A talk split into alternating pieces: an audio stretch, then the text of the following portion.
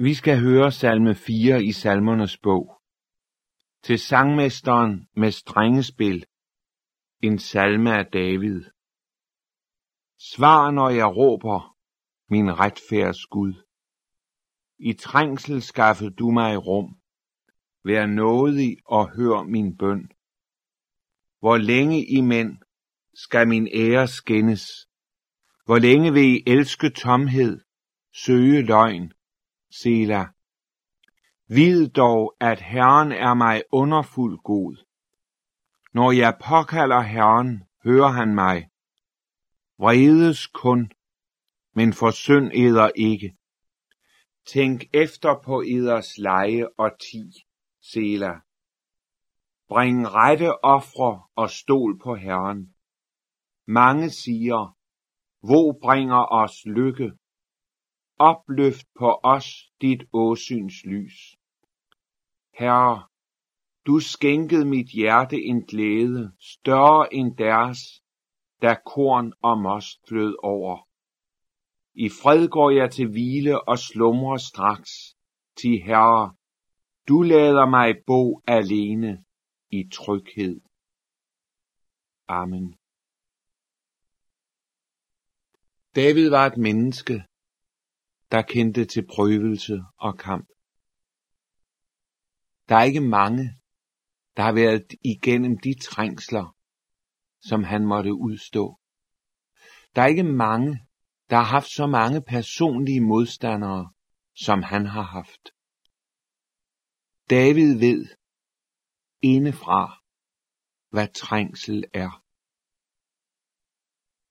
Men der er én ting, der ikke sker for ham hvor mørkt det end bliver. Han bliver ikke bitter på Gud. Det kan man undre sig over. Når man tænker på, hvordan David ser sandheden og virkeligheden. Hvordan David ved, at alt i vores liv har med Gud at gøre. Det er jo sådan, at når alle ydre forhold er skrællet væk, og man, når man er nået ind bag alt det ydre, så har en kristen kun med Gud at gøre. Bag alle ting er Gud. Alle ting samvirker til gode for den, der elsker ham. Men hvad med alt det svære, alt det tunge, alt det mørke, alt det håbløse? Også det må du forbinde med Gud. Gud er den, der elsker os. Og han elsker os, når han tugter os. Han prøver os. Han smelter os i lidelsens ovn. David vidste et. Når Gud prøver mig, når mennesker rejser sig mod mig, så er Gud alligevel min retfærds Gud. Den rette færd, den er hos ham, ikke hos mig.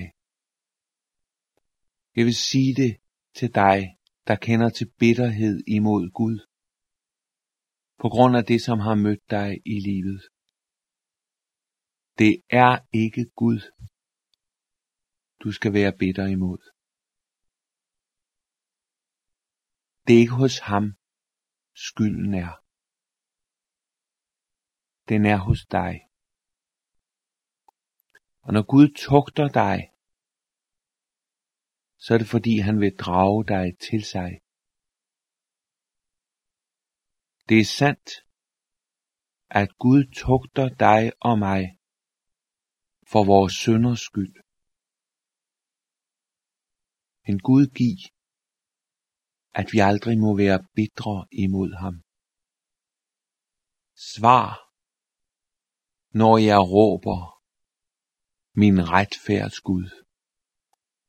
Gud er altid den, der har ret vi altid dem, der har uret. Det er let at sige det, når vinden er med, og når lykkens sol kaster sine stråler ind over vores vej. Det kan være sværere at sige det, når man bøjes, ydmyges, står med en tilstoppet mund. Men det er jo aldrig om noget er let eller svært at sige, som er afgørende for, om det er sandt. Uafhængig af, hvordan vi føler det, når vi skal sige det, så er det sandt, at Gud, han handler ret. Også i sin vrede, også i sin dom, også i sin tugt. Det, der gør det så svært for David, det er, at hans ære skændes, vers 3. Det betyder, at man beskylder ham for noget, der ikke er sandt. Det kan gøre ondt at blive mindet om sine sønder. Virkelig ondt. Det kan svige i ens inderste. Men det at blive beskyldt for noget, som ikke er sandt, det at ens ære skændes, det at man tillægges motiver, som ikke er sande, det kan gøre et menneske helt desperat. Hvad skal jeg dog stille op, siger man til sig selv. Man ser ikke nogen udvej overhovedet. Det er som om alting er lukket. Og man kan, man prøver det ene, man prøver at forsvare sig på det andet område, men efterhånden, der er man klar over, det der er bundløst. For kommer jeg med et forsvar, så angribes jeg fra en ny front. Og det er som om, man ikke kan kæmpe og overvinde løgnen. Det er den situation, David er i, og han spørger dem, hvor længe vil I elske tomhed, søge løgn? Men læg så mærke til, hvad David minder om. Han minder fjenderne om det, og han minder sig selv om det. Vid dog, at Herren er mig underfuldt god. Her møder du en Herrens tjener, som ikke bare lever sit liv i den ydre verden. Ja, du kan sige det endnu stærkere, som har fundet ind i den indre verden, i troens liv med Gud. Og derinde er det således, at han ved en ting. Gud er mig underfuldt god. Du skal ikke have det sådan, at det kun er ord, du kan sige på festdage. Mange af os kender til, at vi i vort livs højtidsstunder siger af vort fulde hjerte, min sjæl lå Herren, og glem ikke alle hans velgærninger. Og det er vigtigt, og sandt og ret at minde sig selv om det. For der er bestemt mennesker, der glemmer Gud, også på de store dage. Men, og det er afgørende, på de onde dage, der er Herren dig underfuldt rod. Når det bliver så mørkt omkring dig, så du ikke ser nogen vej ud noget sted, så er Herren dig underfuldt god. Og det er muligt, at du netop nu er i en sådan situation. Du ved simpelthen ikke, hvad du skal gøre. Du synes sjældent, det har været så håbløst og mørkt i dit liv, som netop i disse dage. Vid, at Herren er dig underfuldt god. For Gud er nemlig evigt den samme. Der er ingenting, der kan ændre Gud. Heller ikke ændre Guds hjertelag imod dig. Heller ikke slukke Guds kærlighedsbrand til dig. Gud er dig underfuldt god. Og han er det nu. Han er det også, selvom han ikke har givet dig det svar, som dit hjerte længes efter, nemlig at komme ud af nøden. For der er nemlig noget, der er større, end at blive befriet for sin trængsel. Det er at lære at regne med Jesus i trængslen. At lære at regne med Jesus i nøden. Gud vil en ting. Han vil føre dig frem. Han vil da lade dig vokse i dit åndelige liv. Og der vil han lære dig at have din glæde. Ikke i det, der sker dig, men i Herren alene. Han vil, at du skal hvile i, at han er dig underfuld god. Så kan det storme så meget det vil omkring dig, så kan mennesker misforstå dig, så kan de lyve dig alt ondt på. Men Herren, han er dig underfuldt god. Vid det, og vid det først og fremmest selv. Jeg tror, dine modstandere, de har vanskeligt ved at se det og tro det. Men du selv, indad til, vid, at Herren er dig underfuld god. Han hører altid din bøn. Vers 4. Når jeg påkalder Herren, hører han mig. Sådan er Gud. Hans ører er åbent over for dig.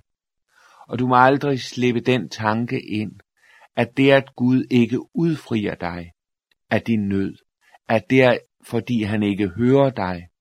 Gud hører dig, men han vil prøve dig. Han vil en ting, vinde skikkelse i dig. Han vil have, at du skal spejle ham. Og det gør vi ikke, så længe alting går sådan, som vi vil. Det er i lidelse, det er i trængsel og modgang. Jesus vinder skikkelse i os.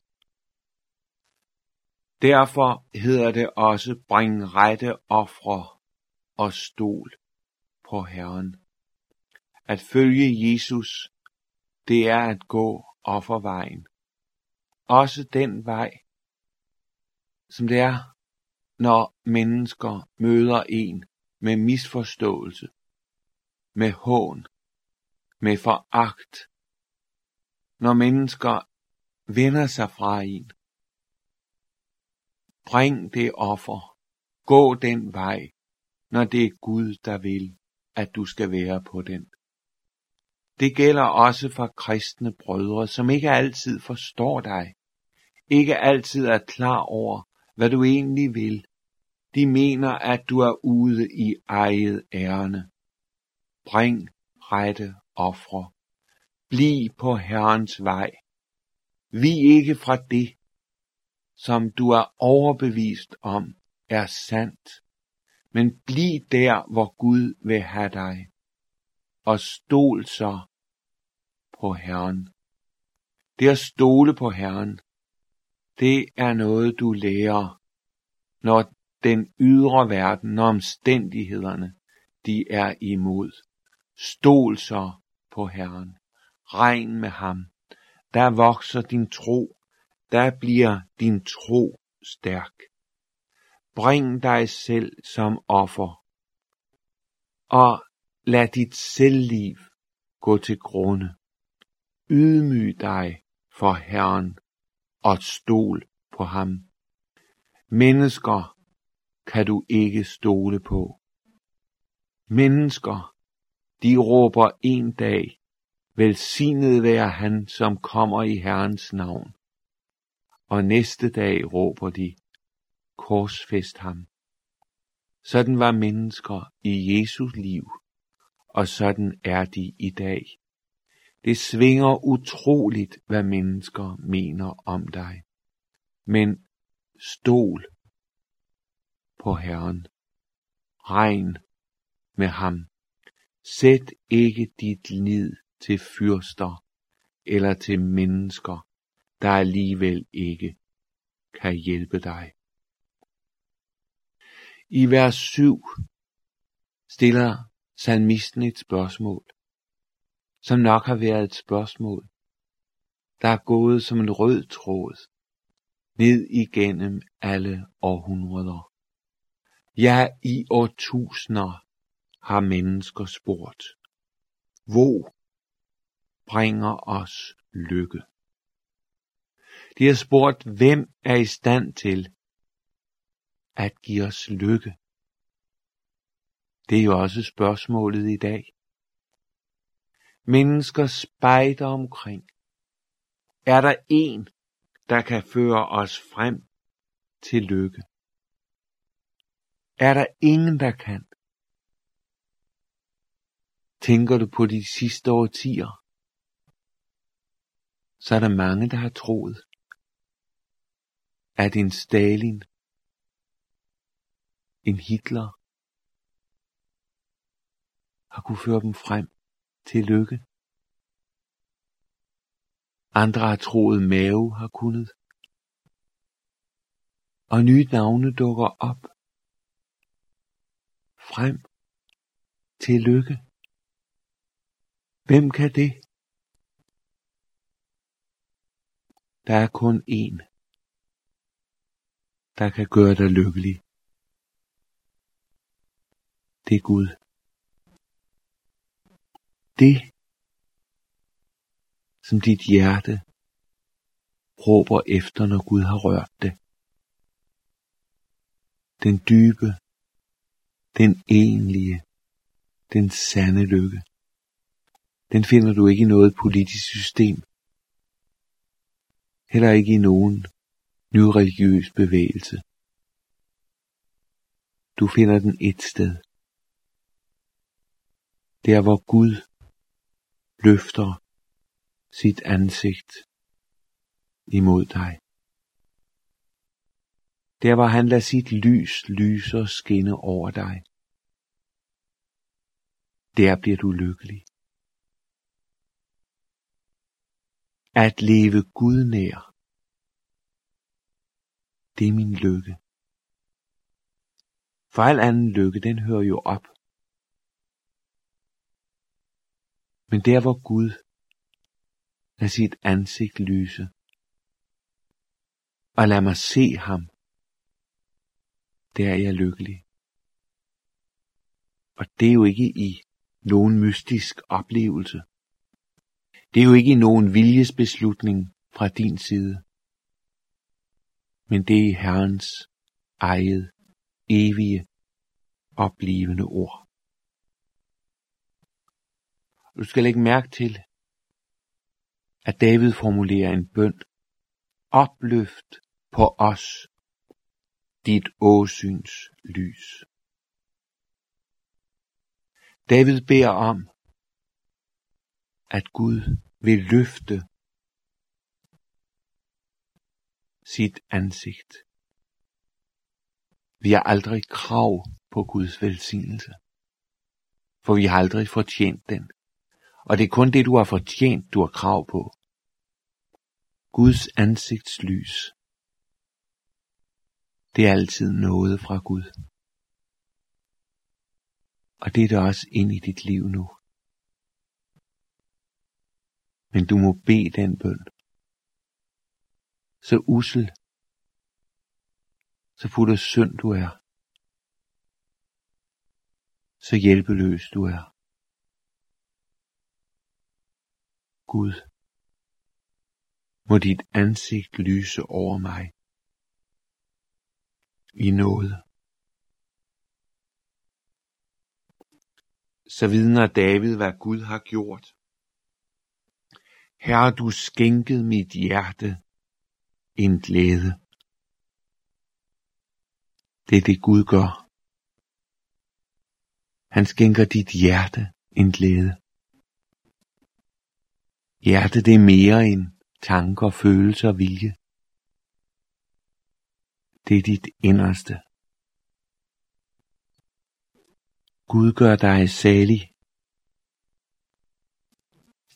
Det kan godt være, at du i ydre forstand er alt andet. Men Gud gør dig alligevel salig. Ind i dit hjerte, der virker Gud. Der taler han sit ord. Der befrier han dig. Der forløser han dig. Og det er mere, end når jordiske skatter og rigdom flyder over. For der får du fred. Fred indefra. Denne forunderlige himmelske fred. Jesus har stiftet fred ved blodet på korset. Og den fred er din. Og den er inde i dit hjerte, for dit hjerte er rent, renset i blodet. Stol nu på Jesus. Regn nu med ham i trængsel, i nød, i kamp. Lad os bede. Herre Jesus, fjenderne de er mange. Der er mange, der rejser sig mod os. Men når du er for os, hvem og hvad kan da skade os? Jesus, vi takker dig for freden i dit blod og velsignelsen i dit navn. Amen.